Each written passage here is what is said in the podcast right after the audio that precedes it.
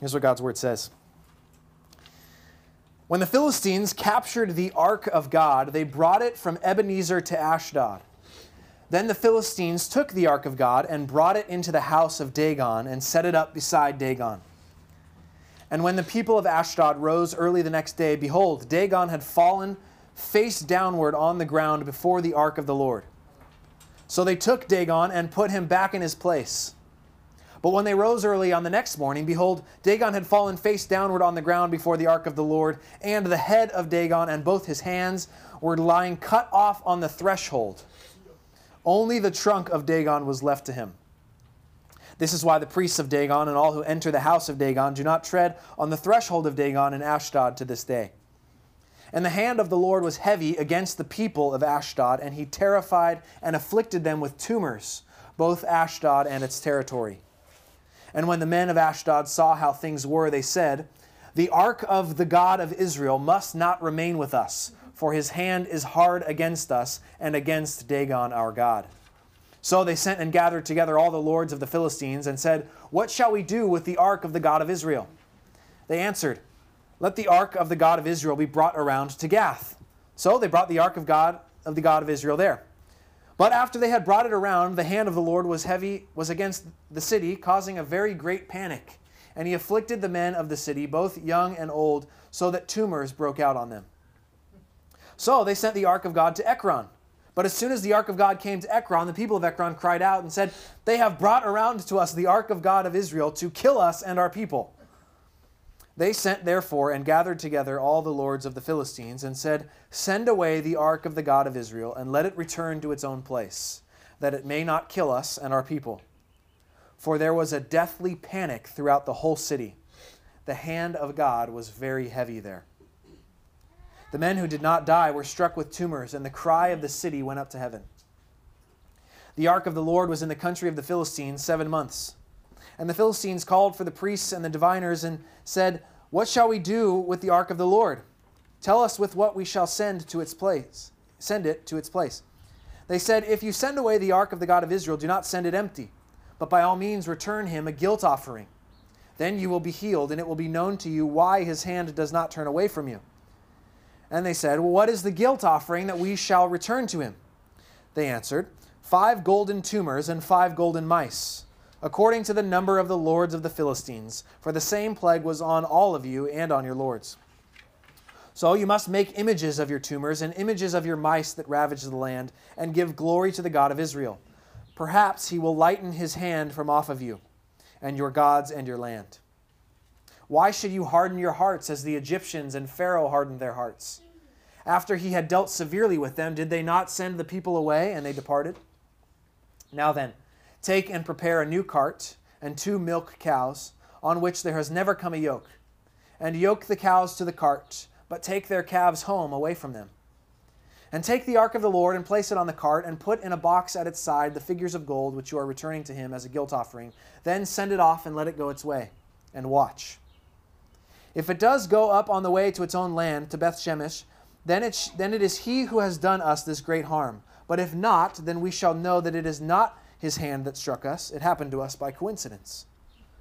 Though the men did so, and they took two milk cows and yoked them to the cart, and shut up their calves at home. And they put the ark of the Lord on the cart, and the box with the golden mice and the images of their tumors. And the cows went straight in the direction of Beth Shemesh, along one highway, lowing as they went. They neither turned to the right nor to the left. And the lords of the Philistines went after them as far as the border of Beth Shemesh. Now the people of Beth Shemesh were reaping the wheat harvest in the valley. And when they lifted up their eyes and saw the ark, they rejoiced to see it. The cart came into the field of Joshua of Beth Shemesh and stopped there. A great stone was there, and they split the, up the wood of the cart and offered the cows as a burnt offering to the Lord. And the Levites took down the ark of the Lord and the box that was beside it in which were the golden figures, and set them upon the great stone. And the men of Beth Shemesh offered burnt offerings and sacrificed sacrifices on that day to the Lord. And when the five lords of the Philistines saw it, they returned that day to Ekron. These are the golden tumors that the Philistines returned as a guilt offering to the Lord one for Ashdod, one for Gaza, one for Ashkelon, one for Gath, and one for Ekron. and the golden mice according to, the number of all the cities of the Philistines belonging to the five lords, both fortified cities and unwalled villages. The great stone beside which they set down the ark of the Lord is a witness to this day in the field of Joshua of Bethshemesh. And he struck some of the men of Bethshemesh because they looked upon the ark of the Lord. He struck seventy men of them, and the people mourned because the Lord had struck the people with a great blow. Then the men of Bethshemesh said, Who is able to stand before the Lord, this holy God? And to whom shall he go up away from us? So they sent messengers to the inhabitants of Kiriath Jearim, saying, The Philistines have returned the ark of the Lord. Come down and take it upon you. And the men of Kiriath Jearim came and took the ark of the Lord and brought it to the house of Abinadab on the hill, and they consecrated his son Eleazar to have charge of the ark of the Lord. From the day that the ark was lodged at Kiriath Jearim, a long time passed, some twenty years, and all the house of Israel lamented after the Lord. Well, let's pray again and just ask for the Lord to teach us um, through his word today. Lord Jesus, thank you for this story that you have written. Lord, every story um, is penned by you because you are the sovereign God. You are the Ancient of Days. And so, Lord, as we come to your word today, would you teach us? Would you speak to us? Would you convict us where we need it? Would you cause our hearts to worship? We pray this in Jesus' name. Amen. Well, there's some really weird um, TV shows on TV. I know you were thinking the same thing when you read this. Um, there's some really weird TV shows, and some of them get really popular. There's one TV show that seemed to gain a lot of steam, and I remember seeing it for the first time and thinking, oh, that's interesting.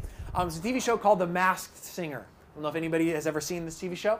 Um, but anyways, the, the concept is, is there's some sort of famous celebrity who goes on and performs and, and sings in front of you know a whole bunch of people. But the thing is, is they're masked, so they have this elaborate costume, and it's always weird and strange and funky. Sometimes it's like a mouse or it's a lion, and it's just this really elaborate costume, and their voice is all tweaked and changed. And, and as the show's going on, there's judges, and they're being given clues about who this person might be, and they're trying to figure it out, and they're trying to guess it.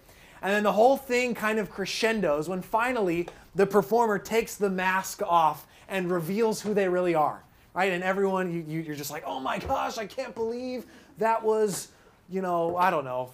I'm not gonna, I can't think of a celebrity right now. But I, I, I can't believe uh, that was Sean Connery. He passed away, so it probably wouldn't be him. But anyways, right? but like somebody where you're like, oh my gosh, right? Unbelievable. I can't believe it was them because they're, they're finally unmasked and you see them for who they are. And I think about that show and and, and it's kind of this somewhat of, the, of this picture of life where there's these moments in life where all of a sudden we, you see someone for who they are right? Someone can, you can kind of be around someone for the, for the longest time and yet every once in a while there's these moments where the mask is lifted and you see someone for exactly who they are. No more hiding no more charades no more you know voice transfiguration or whatnot. You just see them as they are and there's, there's, a, there's a few places this happens in life. Marriage tends to be one of those places, right? If, if anyone in this room is married, or even if you just can think about the concept of being around someone 24 7, you can imagine there's going to be moments when all of a sudden you see, oh, you're different. Oh, I didn't know this about you. You're actually really evil and mean and selfish right? I remember like the first year of my marriage to my wife, we had many moments like this. Mostly her seeing me where she's just like, Nick, who are you? Right? Some of those, you know, we, we kind of joke about it, but but some of those are really serious, heavy moments too of like, wow, I had I had no idea this was true about you. You you you hid this for so long. I mean, we, there's moments in life where this happens. If you ever decide to run for public office, right, get ready for lots of moments like this where your whole life is just going to be exposed. But there's moments in life where, where we just see someone for exactly who they are. And I think if we're honest, we're, we're pretty terrified of running into moments like that. We, we try to like to avoid situations where we might be caught off guard in a moment like that and be exposed and people see who we really are and what we really think and what we're really like because we don't want to be exposed. But God is very different than us. God longs to show everyone exactly who he is. He is not someone who wants to hide, who wants to fool you, who wants to um, deceive you and, and, be, and be hid from your eyes. He wants to reveal to all the world exactly who He is and what He's like. He's very different than us. We're scared of those moments. He longs for those moments. He longs to reveal who He is and put on display who He is. In fact, He's been doing this since the very beginning of time. It was, it was actually the whole point of creation, is so that God could reveal who He is to the created world. That was the whole point. We're, we're told this many times throughout Scripture. In fact, in Romans chapter 1, it says this For what can be known about God is plain to them because God has shown it to them. For his invisible attributes, his eternal power and divine nature have been clearly perceived ever since the creation of the world in the things that have been made. The whole purpose of creation is that God would show off here's who I am, here's what I'm like. Or in John chapter 20, John, the author of one of the Gospels, says, Here's the whole reason why I'm writing this account of Jesus' life, and it's this These are written so that you may believe that Jesus is the Christ, the Son of God, and that by believing you may have life in his name. So, even the, the followers of this God put into writing who God is so that we can see what he's like. Or in Galatians chapter 1, when, when Paul is talking and he says, I was saved, I put my faith in Jesus, and the reason that happened is this is that God was pleased to reveal his son to me. That it brought God pleasure to reveal to this man Paul who he was. God's delighted to do, to do that. He wants to reveal himself to his creation. In fact, we're told that one day the earth will be filled with the knowledge of the glory of God as the waters cover the sea that God's glory will be revealed in. And what God's glory is, is it's the revealing of his nature and his character. This is what God's been doing since the very beginning of time, is showing us who he is. And it's the point of the scriptures. And in fact, it was the people of God, Israel, the, the, the chosen nation that God created, it was their very purpose as a people to do this, to show the glory of God to the nations. That's why God created the people of Israel. That's why He created this people and says, You're going to be my people, and you are going to put the glory of who I am on display to the nations. Yeah. Ridiculous fly right here. It's a bee. A bee. You're, you're going to put the glory of God on display to the nations. That's, that's part of your purpose. And where we arrive in the book of 1 Samuel is that the people of God have completely forgotten who their God is. And because they've forgotten who their God is, how in the world are they supposed to operate in their purpose? How are they supposed to display to the nations who God is if they don't know who He is? So that's, that's why we, when we come to the book of 1 Samuel, it's such a dark place, is because they have stopped remembering who God is. They've stopped reading His Word, they've stopped hearing His voice. And so they have forgotten what He's like. And so, because of that, God's removed his voice, he's removed his favor, and as we saw last week, he's removed his very own presence, which the ark that, we that we've read about here is, is representative of God's dwelling presence among the people, and that has been removed and captured by the Philistines. And it is representative of God saying, I am removing my presence from among you because of your sin, because you've forgotten who I am, you have no idea who I am, you're just like all the other nations. And so, because God's people have failed to put his character and his glory on display, he's saying, I'm just going to do it myself. Which is what he does in these chapters. And we see in here a few things in particular that, that God reveals about who he is that we're just going to talk about for a few minutes. And the first one is this is that God reveals about himself that he is alive. He is a living God. Now, I'm going to use the name Yahweh. We've talked about this a little bit, but every time you see in your Old Testament the word Lord capitalized in, in all capital letters, it is it's the word Yahweh, the Hebrew word Yahweh, which is the name of God that He has called Himself. When He reveals Himself to His people, He says, "I am Yahweh." That's that's my name. That's who I am. I'm I'm eternal. I'm totally self-dependent. Everything depends on me. I need nothing. I am Yahweh. And we're told many times in the New Testament who Yahweh is. Hello. Uh, who Yahweh is, many times in the New Testament, we're told it's Jesus. Jesus himself says, That's who I am. Many of the writers of the letters say the same thing. So when we say Yahweh, we are also saying Jesus as well. So we can say this that what we see in this passage, we see that Jesus is alive. We can say that even though it's not Easter, okay? We can still say it. Right? So the Philistines who've captured the ark of God, enemies with Israel, they're, they're, they're a polytheistic people, meaning they worship many gods. They have no problem adding another god into their repertoire.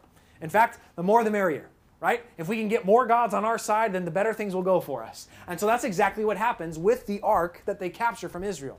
They recognize this seems to be the throne of the God of Israel. So now that we've captured it, it's not like they're going to be like, well, we have loyalty to our God, so we won't worship this God. No, they just say, add him in. Come on, let's get more.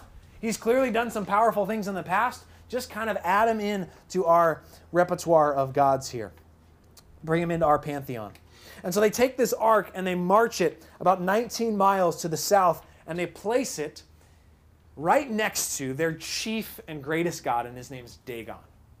Some statue that they have to Dagon. And they place the ark right next to him, saying, Come on in, welcome. They're happy to add him right next to Dagon. But more fundamentally, what's happening here is this ark was kind of like a war trophy for the Philistines. And by placing it next to Dagon, they're essentially saying Dagon is victorious over Yahweh. He's victorious over the God of Israel. And we will place him next to Dagon as a way of saying Dagon is superior not just to Israel, but to their God. And so that's exactly what they do, essentially saying, The God of Israel, you're welcome here. You can stay so long as you stand beside Dagon and serve his purposes. And the truth is, that's not just an ancient practice, that's something that's happening every single day. There are many people that are eager to simply add Jesus to their pantheon of gods in their life.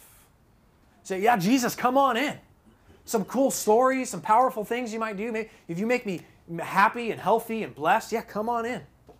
Welcome. Bring those blessings my way. You can, you can sit right next to my other idols. You might prove useful. And there are many people that are placing Jesus right next to their idols and essentially saying, Jesus, you can stay.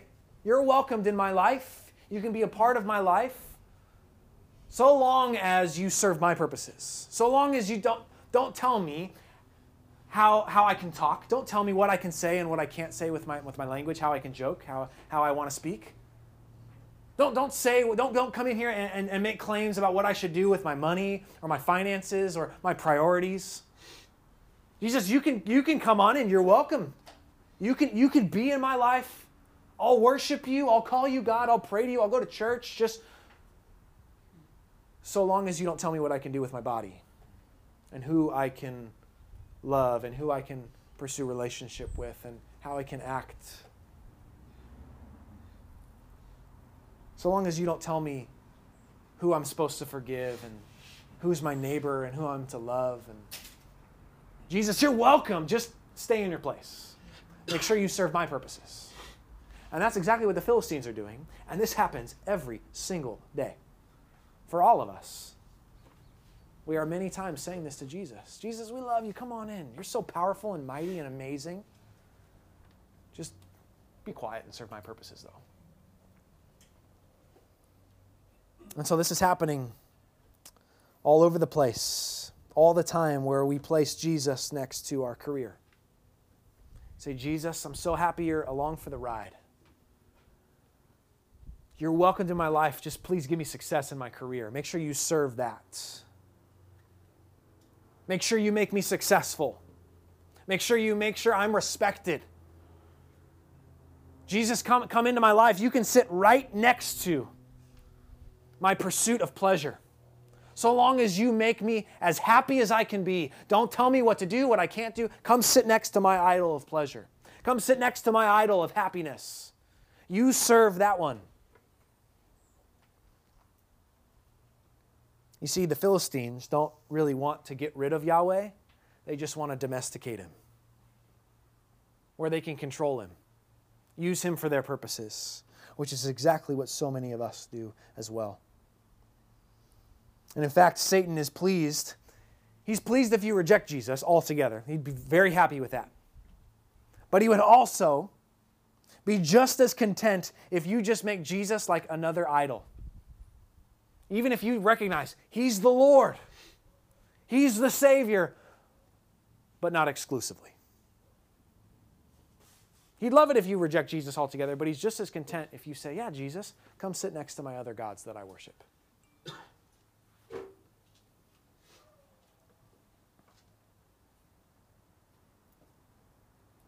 And the Philistines do this with the God of Israel. And then they come back to, to see Dagon the next morning, and they're in for quite a surprise. They come in and they find that Dagon is bowing down to the God of Israel. And then there's this interesting phrase that they walk up to Dagon and put him back in his place, which is kind of this like theological statement of, right? Like, hey, if your idol needs you to place him and stand him back up, he probably has no power because it's an object. It's not alive. And so they, they set him back up, like that was embarrassing, kind of weird. Like, let's just put him back and maybe no one will notice. And then they come back the next morning, and this just amazing reality it's been decapitated, its arms are chopped off, it's fallen on the ground, it's just a stone.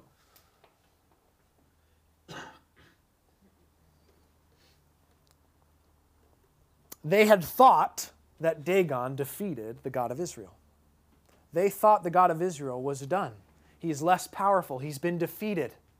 He's been domesticated. He's been tamed. He now serves our God. We have conquered over Yahweh. And yet, they come in the next morning and find he's not dead, he's alive. It's like they come to the tomb and see, oh, the God of Israel is actually not dead. He is alive. He is alive. He is living. He has conquered the Philistines' God. And so, what's interesting is what happens here is God allows his presence to be stolen and marched away from his people, which seems like defeat. God allows himself to be captured and stolen away. He allows his presence to be carried away from his people into the hands of his enemies. And he allows it to look like he's been defeated. But all of this was so that he could put his power on display and show, I am not a dead object like your gods, I'm alive. Which is much like the cross. Jesus goes to the cross and he dies. And everyone that's been following him is crushed. Because why? It looks like defeat it looks like the Messiah, the chosen one, the anointed one, the Savior of the world, has been killed. He has been defeated. God's enemies have won. He's dead. And they're fearful and they run and hide. And it looks like defeat. And everyone that hated Jesus was rejoicing. And then what happens? On the third day, they go to check on the body of Jesus and they find out he's not here. He is risen. He is alive. It looked like defeat, but God was doing something in that. He was actually being victorious through what looked like defeat. That's exactly what he's doing here. That through the death of Jesus, he brings victory over sin and death and Satan. And it is the same thing here through his capture, he brings victory over the Philistines and their gods. And he shows what Psalm 135 says. The idols of the nations are silver and gold, the work of human hands. They have mouths, but they do not speak. They have eyes, but they do not see. They have ears, but they do not hear. Nor is there any breath in their mouths. Those who make them become like them, and so do all who trust in them. God was proclaiming to the nations in this story your idols are dead. They cannot hear you, they cannot see you, they have no breath in their lungs, they are dead objects. But me, the God of Israel, I am alive. And he does what Colossians 2 tells us, which is what Jesus did on the cross. He does a foreshadowing in this moment where he disarms the rulers and the authorities and puts them to open shame by triumphing over them. And so God puts on display that He is alive. And when God shows us who He is, it demands some kind of response. And He's showing Himself to the Philistines, saying, I'm alive. How are you going to respond to this?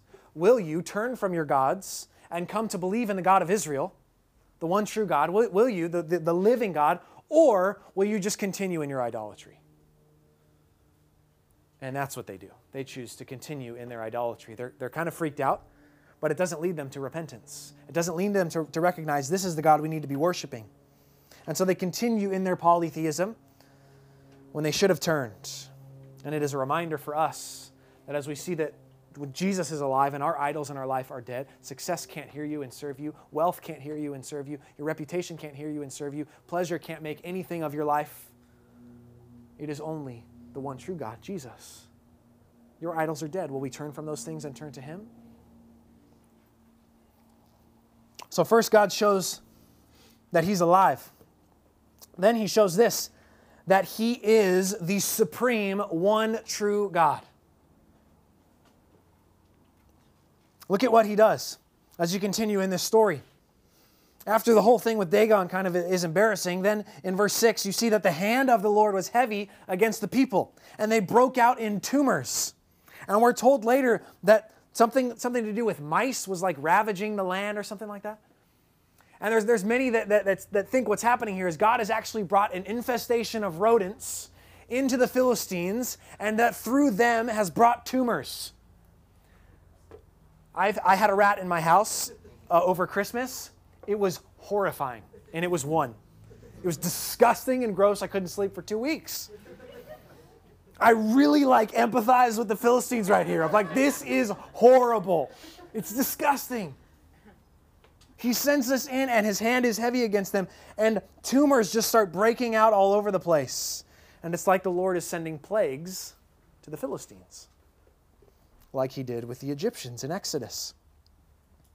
And it has this great phrase, this great verse where it says, Deathly panic was throughout the whole city. Deathly panic because the hand of God was heavy. And so they call all their leaders together and, like, well, what do we do? What do we do with this thing? It's causing tumors, it's horrible, and they start sending it from one city to another until the third city finally catches on, like, nah, don't bring that over here.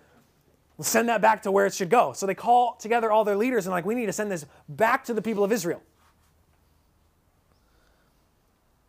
And the reason they do that is because they remember the stories about what the God of Israel did in Egypt. And they're like, hey, let's not forget history. Let's remember who this God is and what he's done, and let's not mess with him anymore. And what's so ironic is the pagan nations that don't follow the God of Israel are seeming to have a better memory of who God is than the Israelites do. Now, it's all motivated for self gain. They're not trying to worship Him, they just want to self protect themselves.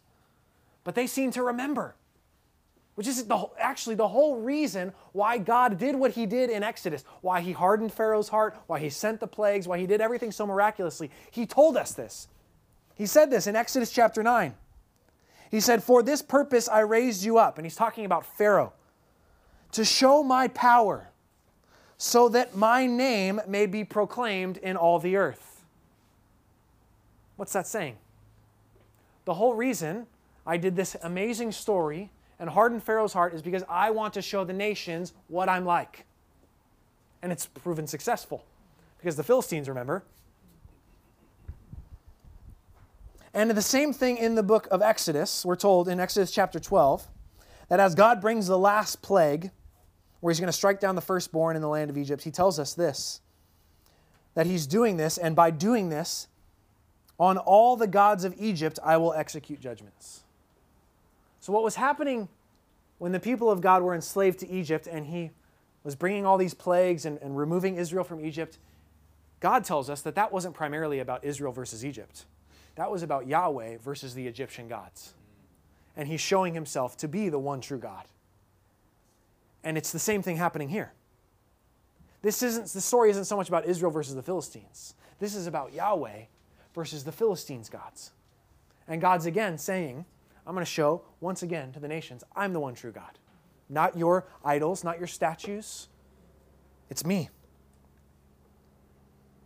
And in this, God is proclaiming so loudly that he will not share his throne. He will not share his glory. Not with other gods, not with you and me. He will be supreme. And so there's very real spiritual warfare happening in this story and in our lives too. In fact, Paul, one of the authors in the New Testament, considered idol worship to actually be demon worship. He would say when, when, when pagans offer food, food sacrifices to idols, they're actually engaging in worshiping demons.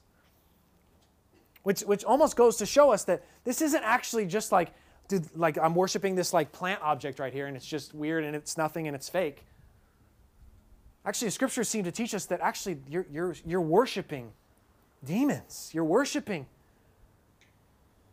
Satan and, and, and what he's doing. He, through idols, through raising up of idols, God's enemies is trying to, to distract people to say, don't worship the one true God, worship these idols. And that's demonic activity. It's real spiritual warfare happening. And so God is proclaiming, I am the one true God. No one else, nothing else, no kind of fallen angel, no human, no nothing. I am the one true God. I will not share my throne with anyone or anything. And in this, God claims total exclusivity, which is exactly what Jesus does when he comes on earth. Here's a few things Jesus said or said about Jesus. Jesus said this in John chapter 14 I am the way, the truth, and the life. No one comes through the Father except through me. He doesn't say, I am one of the ways to the Father. I am one of the ways to life. You can also worship Dagon, or you can go through um, different, different idols or different gods or different religions just so long as you're passionate and committed. No, he says, It's me. I am the one true God. No one comes to the Father except through me. He claims exclusivity. Or in Acts chapter 4, it says, There's salvation in no one else, for there is no other name under heaven by which we must be saved. Or John chapter 3, Whoever believes in the Son has eternal life. Whoever does not obey the Son shall not see life, but the wrath of God remains on him. This is a consistent theme throughout the scriptures. God is revealing his character and his nature to the world to say, There is no God but me. There is no way to be saved but through me. It doesn't matter how sincere you are, how passionate you are, how deeply you believe it, how committed you are, how many people you tell about it, how good of a person it seems to make you. If it's not through me, it's idol worship. It's dead.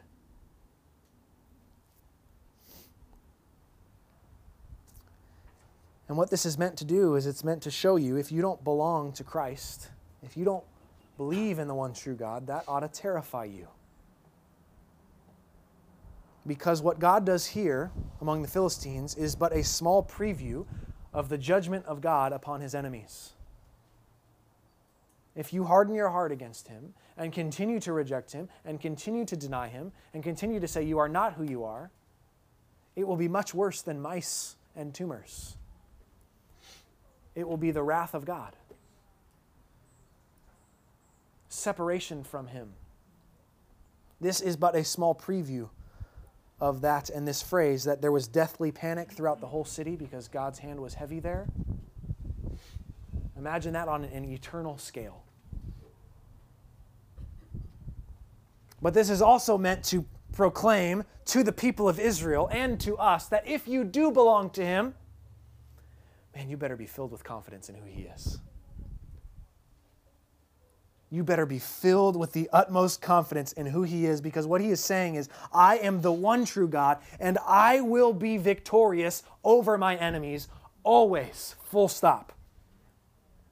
Don't be scared. Some of us really need to hear that because we're scared right now. We're scared of a lot of things happening.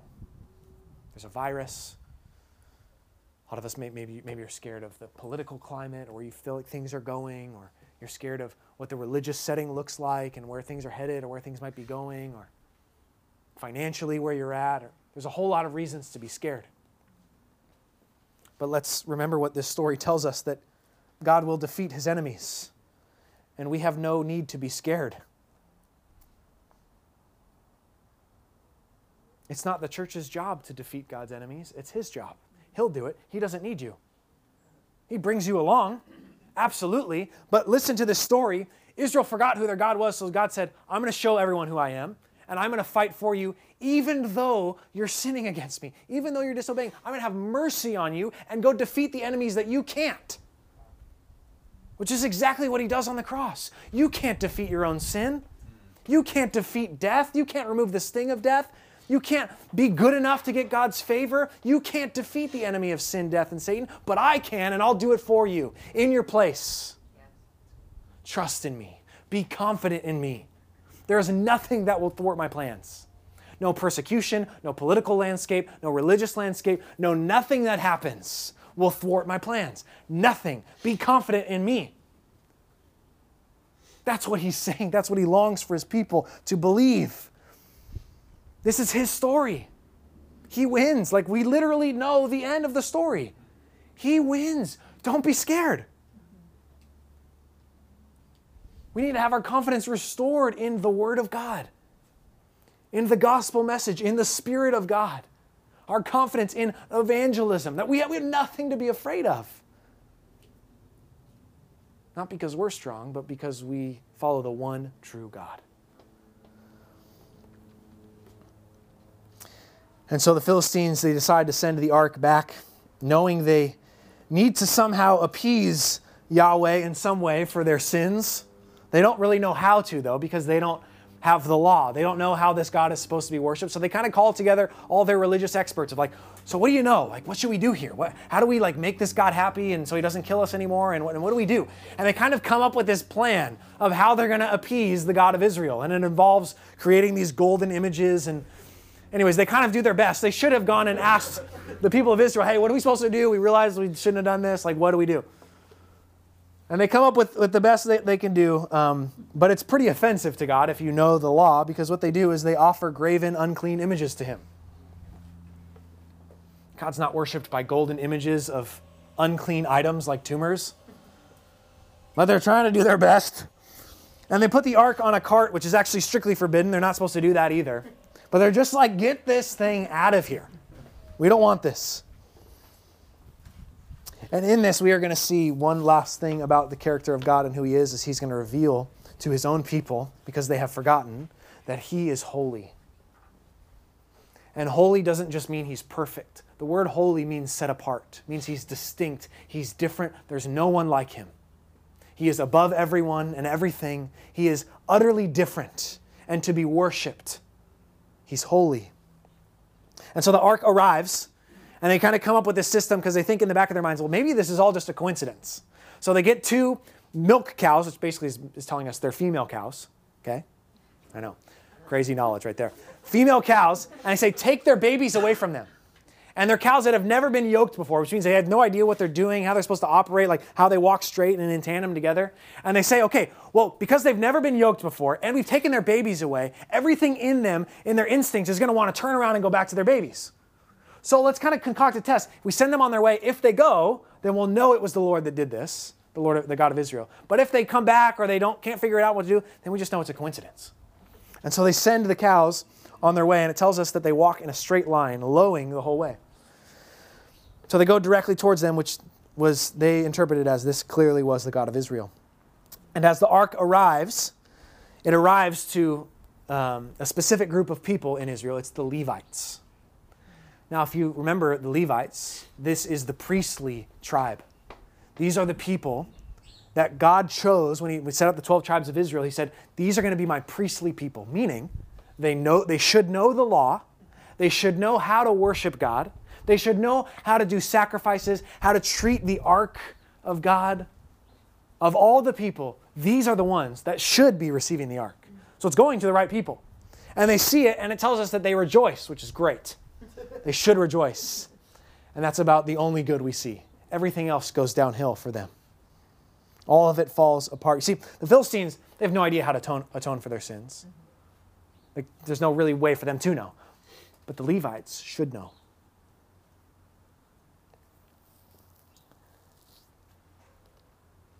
And so what happens is the ark comes, they rejoice, they take the ark off, and they, they realize, okay, there's cows here. Let's offer the cows as a sacrifice to the Lord, which sounds good, except God was really clear when He established sacrifices, it's only supposed to be bulls, male cows, not female. I don't know why. It's just what he decided. And they're female cows, but they're they either they don't know that or they know it and they don't care. But God sets up very strict ways of worshiping Him as a way of revealing to us, you are not like me. I am holy. I'm set apart. I'm perfect. If you are going to, as a sinner, come to me and worship me and be in my presence, you better listen to what I say. And they don't. So they offer these female cows. And then they, it tells us that they looked into the ark, which is, is strictly forbidden not, not, not only are they not supposed to, they're not supposed to look at the exterior, let alone inside of it. In fact, the, the, the, the, group of people that God had originally assigned to carry and transport the ark from one place or another, they weren't even allowed to look at it or touch it.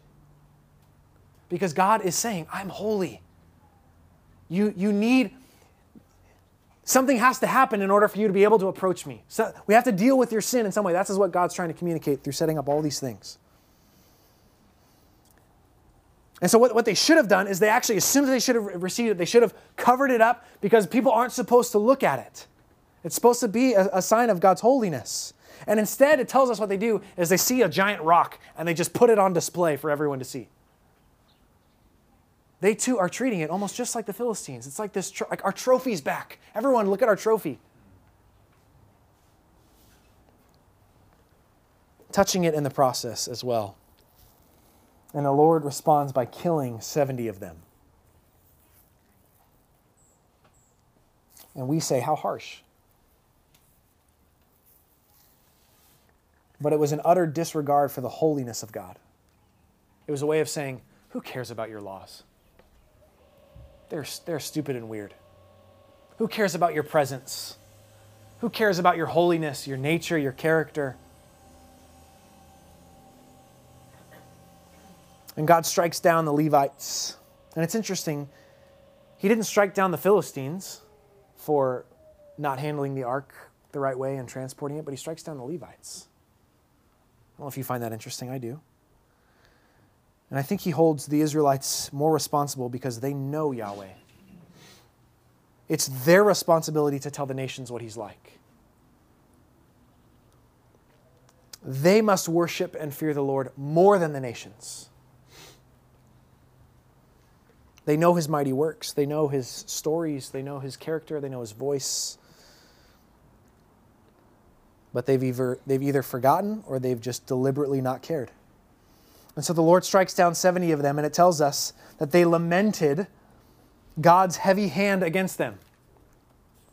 It should have said that they lamented their own sin and they repented. But instead, they were just sad that God did that to them.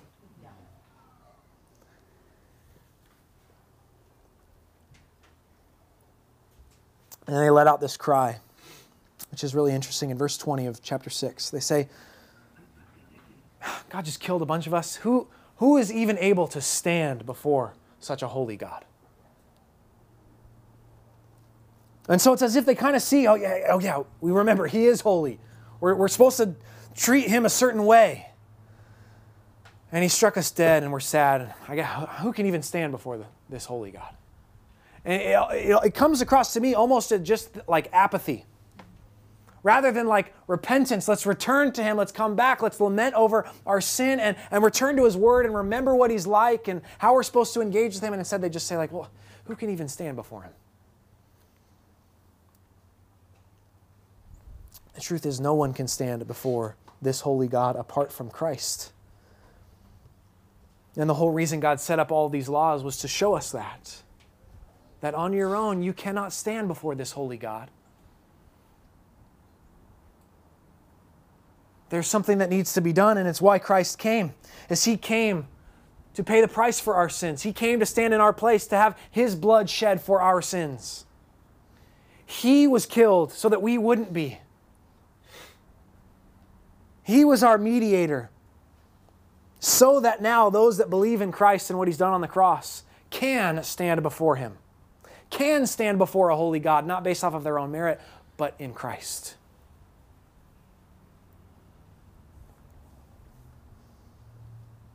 And so God brings this ark back to his people while also reminding them, I'm holy and you've forgotten.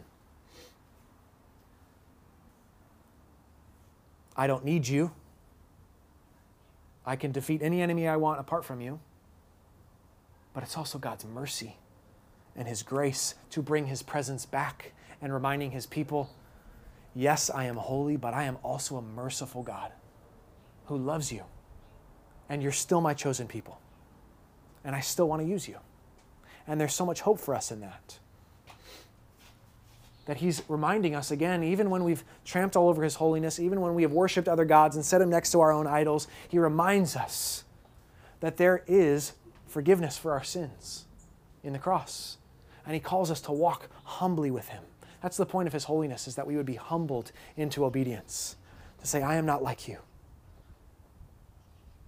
And wow, what a God you are that even though I'm not like you and I can't be with you, you would take the punishment that I deserved so that I can be with you. What a good God you are. Help me follow you. That's what he's doing for Israel. Walk humbly with me. And the truth is, for us as the church in 2021, we have very much the same purpose as the people of Israel. We are to show the nations who our God is. We are to show the nations who Jesus is. But if we're honest, a lot of us, we don't even know who He is. We've forgotten who He is. We've forgotten what His voice sounds like. We've forgotten what His word sounds like. We've forgotten what His presence feels like. And so, how are we to put Him on display when we've forgotten? And so, there's this call to remember. Remember who God is. And that's His mercy. And He's calling that to us again today. Time and time again, remember who I am. Remember that I, I am alive. I have paid the price for your sins. I am the one true God. I am holy and I love you and you're mine. Remember who I am. Don't forget who I am. Keep reminding yourself. Remind one another. Remind the next generation. Or else you, were, you will forget. And when you forget, the nations forget. It's been said that one generation believes the gospel the next generation assumes the gospel. The following generation denies the gospel. May we never be a church that just assumes, yeah, everybody knows who God is. Everybody at our church knows the gospel. Everybody at our church knows Jesus. We don't need to talk about it. That's for unbelievers. Talk, tell that to the people that don't know Christ. We got it here. Let's move on to better things. No. We need to remember again and again and again because God wants us to know his heart. He wants to reveal himself to us again and again and again so that we don't forget. Let's pray together.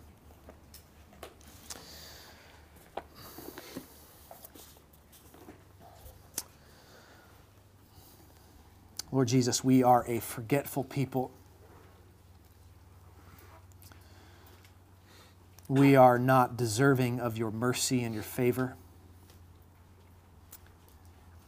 In fact, left to our own, we would look just like the Philistines. We would be left helpless and hopeless, fearful of you. But Jesus, we thank you didn't, you didn't leave us in that place. You came to get us. In your mercy, you came to be the sacrifice for us. We didn't even, we didn't even know how to worship you. We didn't know how to make things right between us and you, but you did. And in your mercy, you came to rescue us, to die on the cross in our place. And you call us to see who you are and to repent of our sins and believe in you. And you tell us that whoever calls upon the name of Jesus will be saved. And so, Lord, I even pray this morning, right now, for anyone here that has never done that, that has never called upon the name of Jesus alone for salvation, that you would draw them to yourself right now in this moment. That it would not be a fear induced thing of like, well, hell sounds bad and punishment sounds bad, so I'll just take the good stuff. No, but that you would draw, you would draw anyone here that does not know you to repentance and faith in you because they see the goodness of who you are.